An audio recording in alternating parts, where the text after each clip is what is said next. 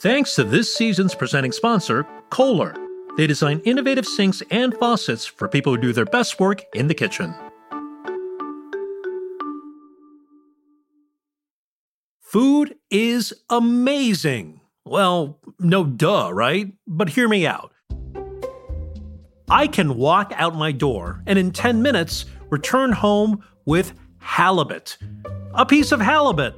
Think of all that had to happen for that fish to be caught, processed, packaged, transported to my specific grocery store, and made available to me. That process, frankly, is a wonder. Now let's talk about a more amazing example fruit, specifically strawberries. You might think strawberries, ho hum. But it used to be that strawberry season was just a few months long, peaking around June. Not too long ago, if you wanted to taste strawberries in the dead of winter, well, good luck. But these days, you get to buy big, juicy, incredibly sweet strawberries year round. It's a miracle of science. If you buy strawberries in the US, there's a good chance they're grown in California. That's where 90% of strawberries in the US come from. Driscoll's, Naturipe, Giant Berry Farms, you probably know the big names. Wow, look at all these strawberry fields. Reporter Hannah Kirschner headed to Watsonville, California, a major strawberry growing town. It's about a two hour drive south of San Francisco. These days, most of the strawberry pickers are migrants from Central and Latin America. But a century ago, many of them would have been Japanese. These cars parked alongside the road must be the strawberry pickers. See some people in hats hunched down in the fields.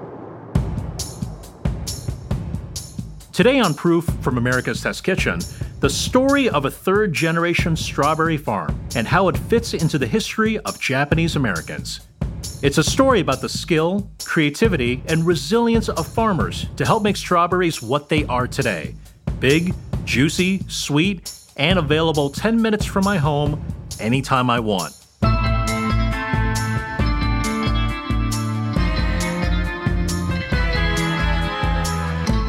I'm Kevin Pang. Thanks for listening, and stick around.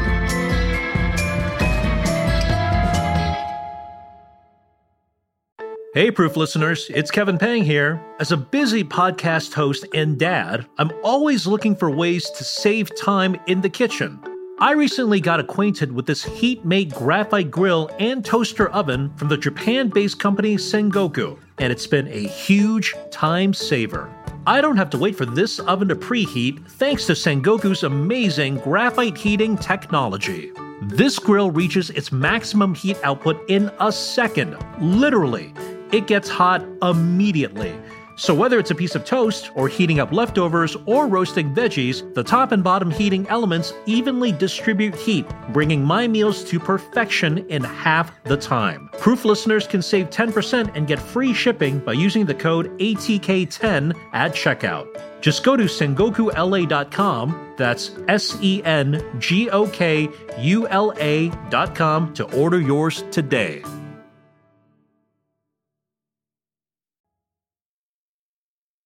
Reporter Hannah Kirschner brings us today's story from the home of strawberry farmers Gwen and Rod Koda.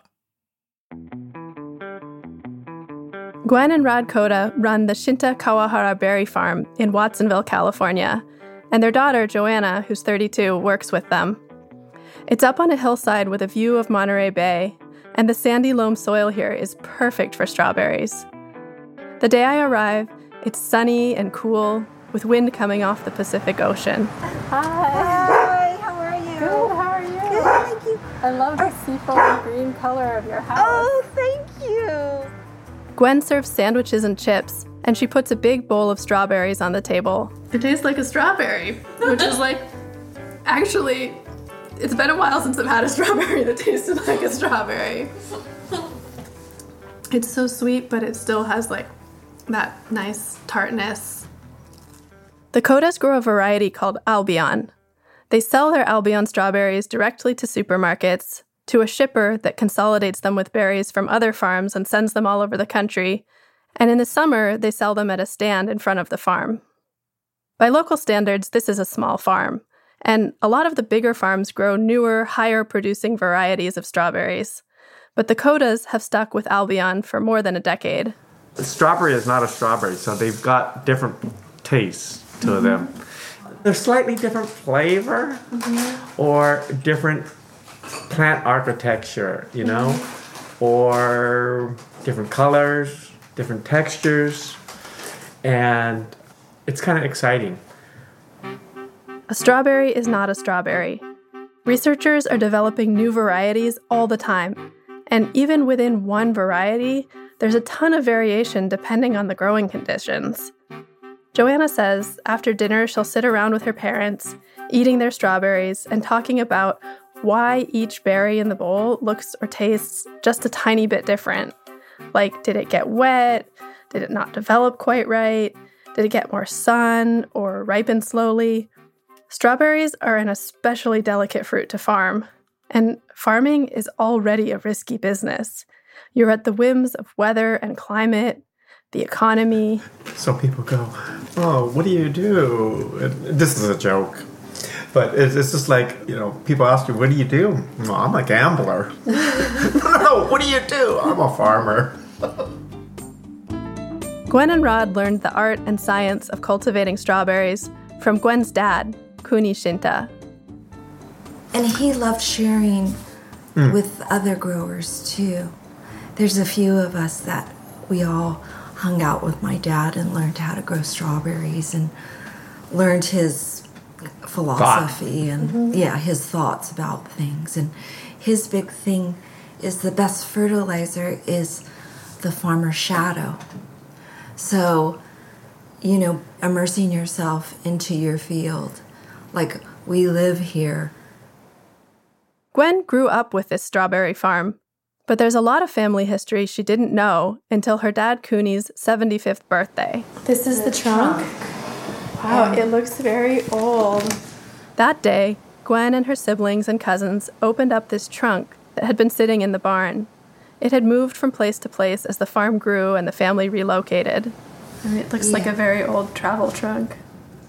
Inside are photos and objects that tell the story of Gwen's family coming to the US over a hundred years ago. Gwen is the youngest of four siblings and the only one to keep farming. Her oldest sister, Diane, is the archivist of the family. She knows the family history best.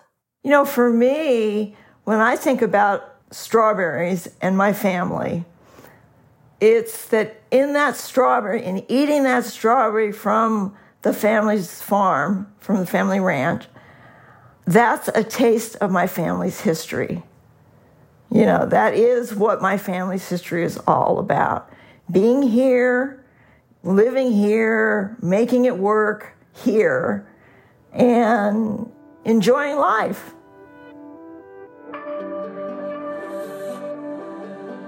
The story starts with their grandmother, Hisayo. Her picture is in that trunk of treasures. That's her picture, my bachans. That's your grandmother? Uh-huh. That's that's the strawberry grower. Gwen and Diane's grandmother, Hisayo, came to the US on a steamship in 1914 to marry a man she'd never met. Her husband to be, Genjiro Shin, had chosen her from a photo. Diane shows me a black and white studio portrait. Hisayo's hair is in a big updo and she's all dressed up very formal hair, and she's wearing a kimono and a hanten. And uh, she's in like a Western style room. Hisayo and her husband to be were both from the same town in Hiroshima. But way up in the mountains from this little village called Kamidani. Genjiro had already been in America for several years. That's usually how it worked back then. The men would immigrate first, and then, if they got settled, their family might arrange a marriage or they'd choose a picture bride. Genjiro was a farm worker in the Santa Clara Valley, and his story was probably like a lot of the young men who left Japan around that time. In 1882, the US had passed the Chinese Exclusion Act, which banned Chinese laborers from immigrating to the US. Basically, after Chinese laborers helped build the Transcontinental Railroad, white Americans wanted them gone. But there was still a need for cheap labor. In the next few decades, almost 70,000 Japanese immigrated directly to the US, and they were coming via Hawaii too, about 38,000 during that same period.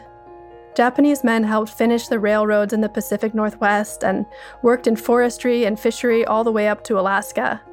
In California, a lot of them farmed. After the gold rush, San Francisco was a bustling port city, and there was farmland all around it. For a lot of these Japanese immigrants, farming was a natural choice. I spoke over Zoom with Emily Anderson, who's a curator at the Japanese American National Museum in Los Angeles. She explains. And that was because a lot of the first immigrants were second, third, fourth sons from Japanese farms. And the way um, inheritance laws worked in Japan was the entire farm would just go directly to the oldest son. So if you were not the oldest son, you weren't going to inherit property. You could try to buy land and become a farmer. You could go to a big city like Osaka or Tokyo and get a factory job, or you could go abroad. And of course, like so many other people around the world, America represented all these hopes and dreams and opportunities. This was the era of westward expansion. Americans on the East Coast saw the American West Coast as this land of opportunity. They all sort of disregarded the fact of Native American existence and all said, this land is free for us to take. And so Japanese set their eyes on that, you know, the horizon in the same way and came out to the West Coast just like other Americans and European immigrants were heading west. Diane tells me their grandmother Hisayo arrived in California in 1914.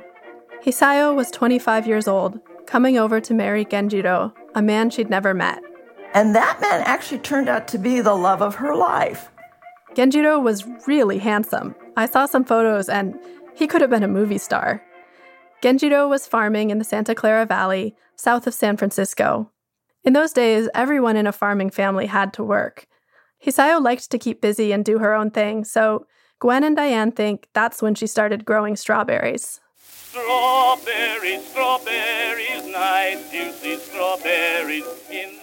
Back then, way before it became Silicon Valley, the Santa Clara Valley was called the Valley of Heart's Delight. It was full of orchards growing apricots, cherries, and plums, and mostly white farmers were growing those kinds of tree fruits. Strawberries grow on small plants close to the ground, so harvesting the berries requires crouching in the fields, picking each one by hand. And they have to be harvested every few days or they'll rot. It's intensive, physically demanding labor, the white farmers didn't want to do stooped labor, so by growing things like strawberries, Japanese farmers could avoid competition with white farmers, and you can grow a lot of strawberries on a little land. Japanese farmers in California couldn't easily get what was considered good farmland wide, flat expanses with rich soil. They might be more likely to get a rocky little plot on a hillside. But as curator Emily Anderson explains, they had an advantage when it came to that kind of quote unquote undesirable land. Japanese immigrants coming over, most of them have been raised on farms in Japan. And if you know anything about Japan, it is 80% mountains. There are very few places where you can have large scale farming. It was all hand farming. There's very little machine farming that you could do because the land was not, you know, it was terrace farming on mountainsides. And so when they came over, you know, for a lot of them, they would look at the land that other people had passed over and think, like, well, I can surely make a go of this. So Hisayo and Genjiro were making a go of it, and they were putting down roots in more ways than one. Soon they had a daughter, Mikio. But then, Genjiro got appendicitis, and he died. Hisayo had lost the love of her life, and she was suddenly a single mother. The Hiroshima Kenjinkai, which is a community organization of immigrants from Hiroshima, told Hisayo, You have to go back to Japan. It wasn't technically the Wild West anymore, but the Kenjinkai said California was no place for a woman alone. Diane picks it up from here. She, in taking the big leap to leave Japan and come here, and land in what she regarded as a paradise for her. She wasn't going to leave, no matter who told her, you know, no, you have to go back. Forget it. To appease the Kenjinkai, Hisayo and her late husband's friend, Wasaku Shinta, moved in together. Wasaku Shinta was 18 years older than Hisayo. He was a quiet man who loved hard work, and he treated Hisayo's daughter like his own. Within a few years, Hisayo and Wasaku had three more kids together and were officially married. Another photo shows four women and one man crouched picking berries in a big flat strawberry field in the Santa Clara Valley. One of the women in the photo, it seems, is Hisayo. That valley is shielded from the Pacific Ocean by the Santa Cruz Mountains. It's the same area where Wasaku grew peas, and Gwen says the soil there was really fertile. By the way, when I talked to Gwen, she had a fan on, so you might hear a little of that in the background. He actually rented land from a family named the Tompkins in this area where they call Moffett Field, which is on the border of Mountain View and Sunnyvale. The Shintas leased their farm. They couldn't buy farmland because of alien land laws. I spoke with Connie Chiang, a professor at Bowdoin College who specializes in environmental history, the history of the American West, and Asian American history. She explains California's alien land law. It forbade what were called aliens ineligible for citizenship. So it forbade these aliens ineligible for citizenship to buy land or lease land for more than three years. The Naturalization Act of 1790 allowed for naturalized citizenship only for free white persons. Black people were added after the Civil War, and there were some other exceptions. But the Japanese were so called aliens ineligible for citizenship. The alien land laws didn't specifically mention the Japanese, but they were meant to target them so that they could come and work but wouldn't settle down. If you lease a piece of land for three years, that's barely long enough to make it productive. It takes time to enrich the soil and get plants established, to learn the rhythms of that particular microclimate. But the Japanese were quite ingenious. They got around the law by buying farmland in the names of their American born children. Birthright citizenship is in the US Constitution, so even if these Japanese immigrants couldn't become US citizens, their children born here were automatically citizens. So, farmers would buy land in the names of their minor children and appoint themselves as trustees. But then the California law was amended in 1920. And that essentially closed up that loophole. It said that anyone who placed the ownership of property in other people's names were liable to be prosecuted. So then you'd have to at least wait until your children were adults to buy land. And technically, even short term leases were prohibited by the amendment, but that wasn't really enforced. So, Hisayo and Wasaku Shinta were farming rented land in this place called Moffett Field. Now that area has a Google campus, but back then it was mostly farms. Back to Gwen telling her grandparents' story. They lived there, but then the bathhouse, the Ofuro house, started a fire, and I guess their house burned down. They moved to a home a few miles away and commuted to the farm. In spite of one disaster after another, in spite of laws meant to keep them from settling down or climbing the economic ladder, the Shintas were thriving. Diane shows me another photo of her grandmother. One of the reasons why I think my Bachan stayed here is this old car. The 1932 Dodge is exactly what I picture when I think of an old timey car boxy with a long nose and round headlights. And it had like in the back, it had one of those spoked wheels. There are five kids in the back of that car. Hisayo's first daughter, the three kids she and Wasaku had together, that includes Gwen and Diane's dad, and there's Wasaku's son from a previous marriage, too. Wasaku and the boys are in suits. The girls wear nice dresses, and Hisayo has a thick fur collar. In those days, fewer than 30% of Japanese American strawberry farmers owned their own land, but the Shintas could own a really nice car to show they were prospering. If the Shintas had built some success as farmers, all that was about to change. World War II was going on, and anti Japanese sentiment was getting worse. There was growing concern within the Japanese American community about their chosen home not getting along with their birth country. And then December 7th, 1941, a date which will live in infamy.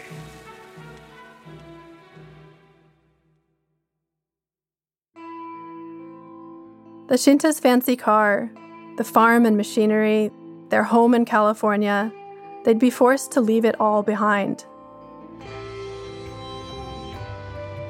After the break, how 120,000 lives were upended, including the Shintas.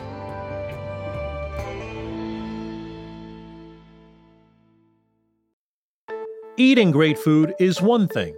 The prep and cleanup afterwards is, well, something else. That's where Kohler comes in. When prepping for recipes, you can tell the voice controlled faucets to dispense measured amounts of water. Kohler's faucets also feature a sweep spray to quickly get any gunk off of your dishes. Even if your hands are messy, you can wave on and off the touchless faucets. That way, you can clean with ease. Visit Kohler.com to learn more. It's summer, and there's nothing like biting into sweet, juicy, peak season fruit. I'm a huge fan of mangoes, hashtag Mangolassi, and my six year old helped plant strawberries this year. The strawberry fruit tarts we made have been so delicious. Lucky for me, OXO has a number of tools that will make it easier for my family to enjoy a bounty of fruit this summer. And OXO's strawberry huller will make it easy for my six year old to enjoy all those berries he'll gather from our yard or at least the ones the rabbits don't eat. Find your tools at OXO.com. Right now, OXO is offering a special discount for proof listeners. Just use the code ATK15 for 15% off on OXO.com. That's OXO.com. OXO, better guaranteed. A lot of companies we know and love began as a shared family dream. That origin story is similar for the Veroni family. You know the one, they've been making authentic Italian charcuterie since 1925. The five Veroni brothers made it their mission to produce high quality charcuterie from their family's roots in a small town in the Emilia Romagna region. It's the home of beloved meats like Italian prosciutto, mortadella, and other great salamis. Today, the fourth generation of Veronis are producing genuine Italian cured meats and sharing them with the world. For more information on the Veroni family's recipes, artisanal techniques, and meats, visit Veroni.com. That's V E R O N I.com.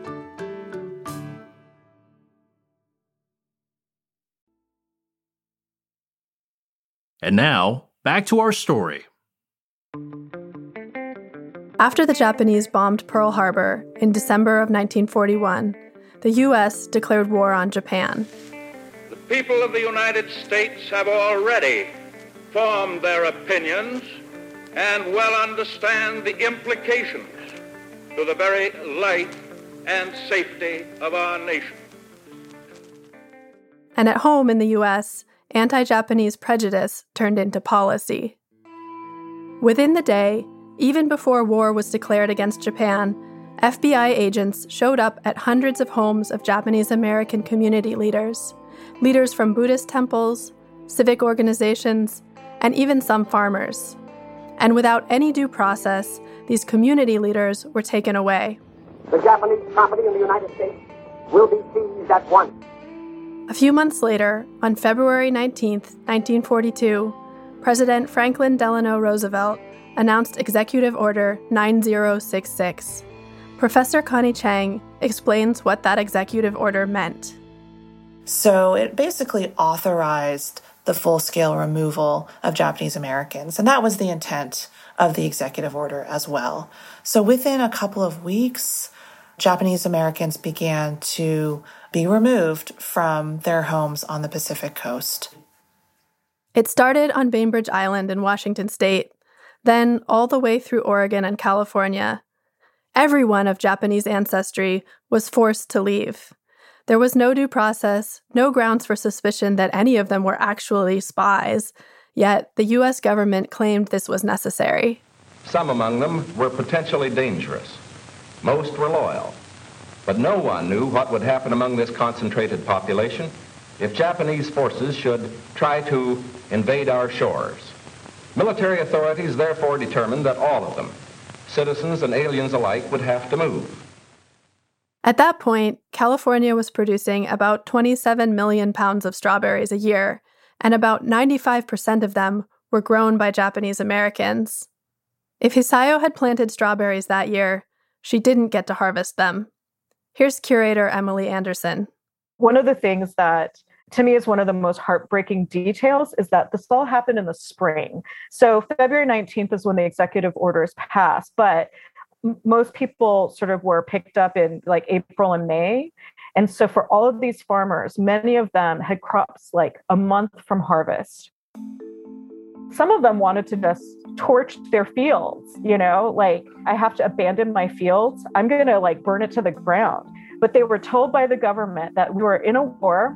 This is necessary food for the country. You have to keep caring for these crops until the moment that you leave, but someone else is going to come and harvest and profit off of that labor. First, people were taken temporarily to these so called assembly centers.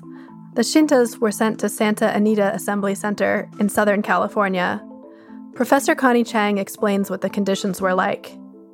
That was a horse track, a horse racing track. The other one in the Bay Area was uh, called Tanforan in San Bruno, California. That was also a horse racing track. So you had thousands of Japanese Americans who were living in horse stalls. With nothing more than what they could carry, the Shintas, Hisayo, Wasaku, and their five kids were held there for months. Diane explains what happened next. And then they were put on a train and sent to Wyoming.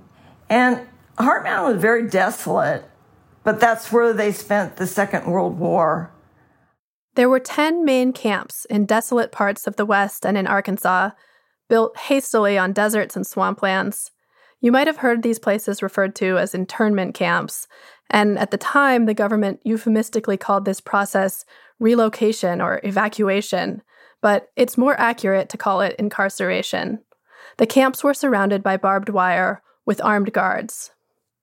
The Shintas were sent to one called Heart Mountain. 10,000 Japanese Americans were incarcerated at Heart Mountain, so the camp suddenly became the third or fourth biggest town in the state of Wyoming.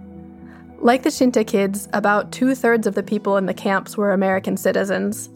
They'd gone to American schools and recited the Pledge of Allegiance. Lots of them were Boy Scouts or Girl Scouts. Gwen and Diane's dad, Kuni Shinta, was 17 years old that year. He was a quiet, athletic young man who liked to play basketball. It was his last year of high school. Gwen talks about his circumstances. It was hard. I think, I'm sure he would have liked to go to college, but, you know, since they were interned, he didn't have the opportunity. Everyone incarcerated in the camps had to fill out a questionnaire. Colloquially, it's called the loyalty questionnaire. It asked about things like your religion, points if you were Christian, and hobbies, points deducted for karate or judo, and asked you to forswear loyalty to the Japanese emperor, a particularly confusing and insulting question for those born in the US. The government used that questionnaire to determine if you were eligible for the draft, and if you were considered quote unquote disloyal, you were sent to a separate camp. The questionnaire was also used to determine if you were eligible for temporary leave to work on farms, where Japanese American labor was still needed. Gwen says that her dad, Kuni, worked outside camp. And so he went to go work as a field worker. Like he'd always say, Oh, we, we uh, used to work in the potato fields or the sugar beet fields. So instead of working on the family farm, which they'd been forced to abandon, Kuni became a seasonal laborer for other farmers. The conditions inside the camps were pretty bleak. Each family got a single room in a barracks, with only a thin wall separating them from the next family. You could hear everything, and you had no privacy. You ate in a big mess hall. Here's curator Emily Anderson again. I know several people who will never ever again eat apple butter because of camp they hate apple butter with like the heat of a thousand suns, um, like Vienna sausages. So it's a lot of processed foods, a lot of, you know, hard to identify meats. And the vegetables were usually canned and like nothing was good. People had a lot of digestive issues in the beginning. But the US government had a plan to make all the camps self sufficient. They're like, we have a whole population of people who can provide labor. So we should, you know, basically set up commercial farms for each of these, as well as poultry farms, hog farms, cattle farms, as part of the, the whole complex, and make each of these self-sustaining. This is partly out of, you know, a cost-saving measure. Also, they were trying to confront a lot of the, the criticism from people who thought that these were facilities where Japanese were being coddled. So while they were incarcerated, Japanese Americans began, once again, to transform the land. Heart Mountain in the Wyoming desert is a really different environment from coastal California where you can grow things pretty much year round. It's dry, it's really hot in the summer and really cold in the winter, but it wasn't just Californians like the Shintas there. There were also farmers from Yakima, Washington, who had some experience with cold winters. And together, they came up with ways to farm this harsh landscape. Here's Professor Connie Chiang. Heart Mountain is actually a really kind of very inspiring example because, again, this was not an area that was really hospitable to farming. And yet, Heart Mountain becomes this like major success story where through the expertise and uh, determination of the Japanese American farmers, they were able to make Heart Mountain into a place that produced a fair amount of crops. They plowed about 1,400 acres and ultimately produced over 2 million pounds of produce. They never achieved total self sufficiency, but they did create really productive farmland within the camps. And also, a lot of people in the camps grew their own victory gardens right in front of their barracks. What can we do to help win the war with food? Victory gardens. So long as this war lasts, great quantities of food must be grown. All over the country, Americans were encouraged to help with the war effort by growing victory gardens, and Japanese Americans participated inside the camps too. Curator Emily Anderson says the victory gardens and farms in the camps were also an opportunity for the incarcerated to get more Japanese food back into their diet. So they're seed salesmen who got permission to get somebody to get like their seeds out of storage so that they could grow things like gobo, you know, it's burdock root or, you know, napa cabbage or these different things that were more familiar to the Japanese palate. People figured out how to make camp life bearable. They set up Buddhist temples and holiday activities. They made baseball teams. You had in Heart Mountain actually the most famous drum and bugle corps of all the 10 camps because the drum and bugle corps of a Boy Scout troop in Los Angeles got permission to take all of their equipment, all their instruments to Wyoming. Some young men volunteered or were drafted into the Army. And that drum and bugle corps would play taps and be the honor guard for memorial services when the older young men in the camp were killed in action. If you refused the draft or didn't show up to your fitness test, you were sent to federal prison. That's what happened to Kuni's older brother. Heart Mountain is one of the places that had a very organized draft resistance movement. You know, they would print flyers that had things, you know, quoting Patrick Henry and basically saying, because we are Americans, we believe in dissent and civil disobedience. And until you let our families out, we refuse to serve in the army. The second you let us out, we will happily go and even die for our country on the fields of Europe. But until you let us out of this prison, how dare you draft us? And for that stance, they were charged with federal crimes, tried, convicted, and put in federal prison. I mean, can you imagine being told your freedom is a threat to America, but you still have a duty to die for your country? The 442nd Regiment was all Japanese American, and curator Emily Anderson says that a lot of those young men did die or come home with serious injuries. They were on the ground in forests of Europe fighting for their country while their families were behind barbed wire. Japanese Americans were banned from returning to the Pacific coast until 1945. Finally, about three years after being removed from their home, the Shintas were allowed to return to California. They were given $25 and a one way ticket. the farmland Japanese Americans had developed was auctioned off cheaply, mostly to returning GIs, to white veterans. Many Japanese American farmers were once again starting from nothing. Hundreds of farmers returning from the camps were recruited by the big Driscoll Strawberry Associates Cooperative and Sheehy Berry Farms to work as laborers or sharecroppers in California. But lots of people had nowhere to go. They had to stay in a Buddhist temple or move to a trailer park. The Shintas, fortunately, were able to move in with a relative who owned a home. But while they were incarcerated, someone else had taken over their leased farmland. Diane picks up the story. This is actually kind of the tragedy about my grandfather. He was quite old then. You know, he was already in his 70s. So he was too old to really start over.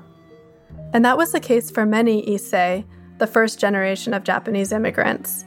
If they didn't have family, they just sort of fell through the cracks, especially Issei bachelors.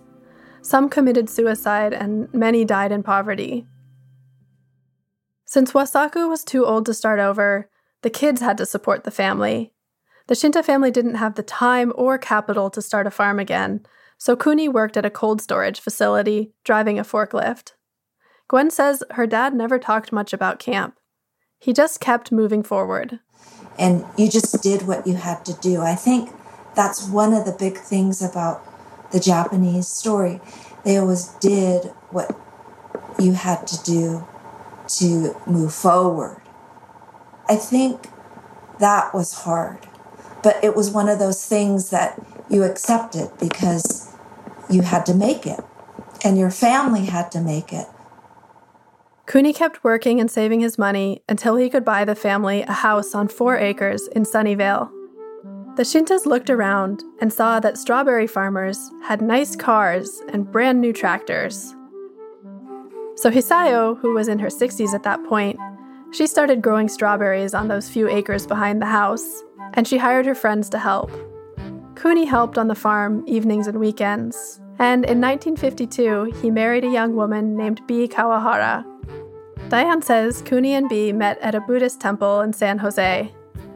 So they would have, um, it's called uh, Young Buddhist Association, so YBA, and they would have dances and things. And I think my parents met at one of those dances. Bee was also from a farming family. She was pretty, social, and good at math. She'd gone to secretary school, and her accounting skills became an asset to the Shinta family strawberry business.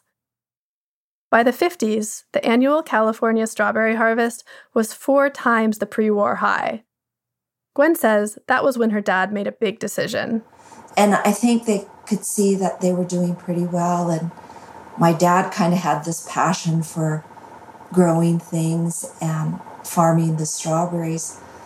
So he stopped working at the cold storage and he and my mom joined forces with my grandmother to do the farming. Pretty soon, they bought a bigger piece of land in San Jose. The farm was growing, and so was the family.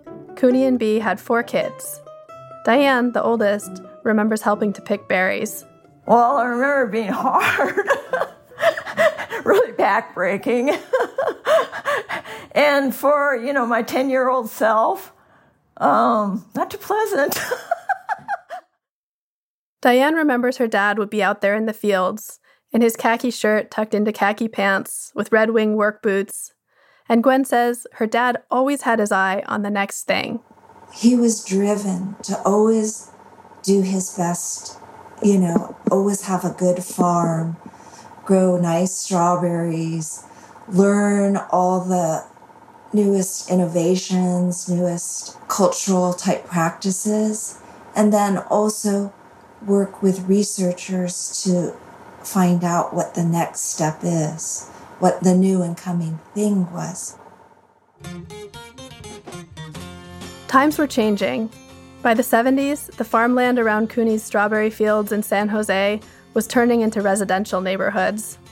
So Cooney moved the farm up to Watsonville, where researchers from UC Davis were developing new varieties of strawberries, varieties that could transform the industry Kuni was testing some of those varieties in his field.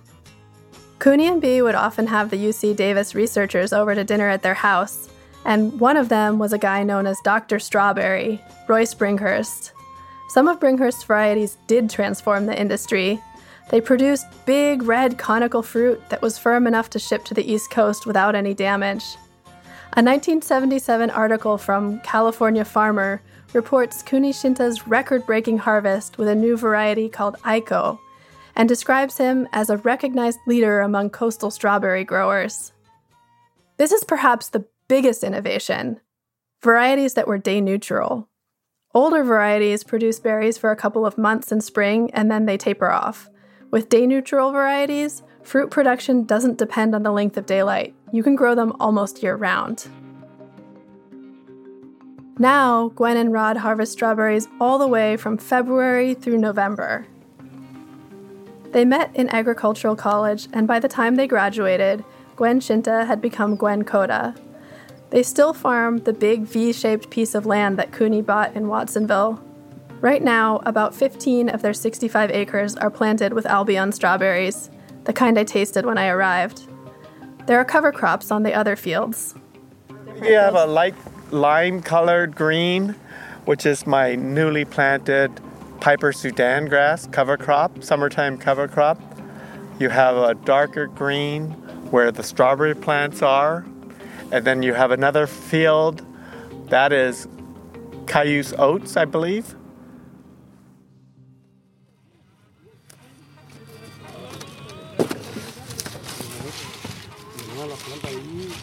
About 20 workers are busy harvesting berries to sell, but I follow Rod to the test plot. So we're gonna have fun Yeah. trying different types of strawberries. We crouch between the raised rows of strawberry plants. These new varieties don't have names yet, just numbers. That selection process takes seven to ten years from cross pollinating of the flower. It will take maybe seven years if you're lucky to get into production like this in a field, a grower's field. Part of the reason why it takes so long is that strawberries are genetically complex. Shall we eat? Yeah. More berries? Yeah, let's eat some berries. the first one I taste is not so flavorful. Right. but it might have other characteristics. It's still part of the breeding. Mhm. It might have other characteristics that may be of value to farmers.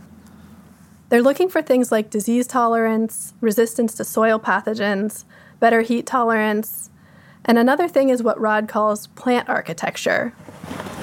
Now we're going to try this one that is uh, um, the size of the plant is a nice size. If the plant's really bushy and the berries are hidden under the leaves, it's harder for the pickers. I can see with these big plants, it's like you have to look a little harder for the berries and bend down more to see them. With those little compact plants over there, it looks Yeah. just you can just see the berries. The berries come in different shapes too. This one's really long and pointy, and it's so shiny and dark red. Different colors. It's like but like some of these other ones, they're, they're, it's kind of orange. Yeah. A whole range of flavors. Whoa. Almost tastes like melon or something. It's got sort of like a richness to it. Different textures. I kind of like it soft, but sometimes right now it's nice to have it soft, but later in the season, when the day length is long and things, it ends up being more problematic because the berry could get too soft. Any one of the trial varieties in Rod's field right now could turn out to be the next big thing that transforms the industry. And like Gwen says, a strawberry is not a strawberry, you know? And that's what we've always thought. The California strawberry is part of the Japanese American story, and it represents the labor and ingenuity of generations of immigrants from lots of places. Something that strikes me is this repetition in American history. The labor of immigrants is needed, but then, especially if they're not white, they're not welcome to stay. They aren't treated as fully American. Going all the way back to people forcibly taken from Africa to help build the United States, on land taken from indigenous people, through Asian immigrants in the 19th and 20th century, and people coming from Central and South America today. Still, the taste I'm left with isn't only bitter. There's the sweetness of what Diane said that the taste of a strawberry from their family farm is the taste of their family living here, making it work, and enjoying life.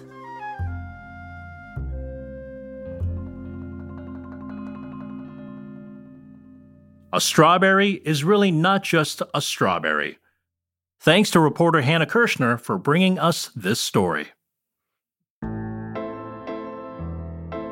If you like Proof, be sure to subscribe wherever you listen so you'll get new episodes as soon as they drop. And while you're there, why not leave us a rating or write us a review? It really helps other people find the show. This episode of Proof is hosted by me, Kevin Pang, and the podcast is made by the following cast of characters. I'm Yumi Araki, the managing producer. I'm executive producer Caitlin Kelleher. I'm Terrence Johnson, and I'm the associate producer. I'm Alex Curran Cardarelli, and I'm also an associate producer. I'm Vanessa Bartlett, and I'm the production intern. I'm Bridget Lancaster, creator and the founding host and producer. Scoring, sound design, and mixing by Matt Boynton, Chester Gwazda, and Anya Gzeshik of Ultraviolet Audio. Brian Campbell of Signal Sounds composer theme music, additional music by Kyle Forster and Jordan Pearson. Jen Margolis is our director of post production, and our director of production is Diane Knox. Fact checking and additional research by Angela Yang. Special thanks to Gwen, Rod, and Joanna Koda for welcoming Hannah to their farm, Diane Shinta Durst for sharing family history, Emily Anderson, George Aseri, and their colleagues at the Japanese American National Museum, and historian Connie Chiang at Bowdoin College. Thanks also to the folks at densho.org for sharing their expertise, and to our production intern Vanessa Bartlett for tracking down archival audio. Jack Bishop is the Chief Creative Officer of America's Test Kitchen, and David Nussbaum is America's Test Kitchen's CEO. Thanks to our sponsors, Kohler, OXO, Safisana, Sengoku, and Veroni. Proof is a production of America's Test Kitchen.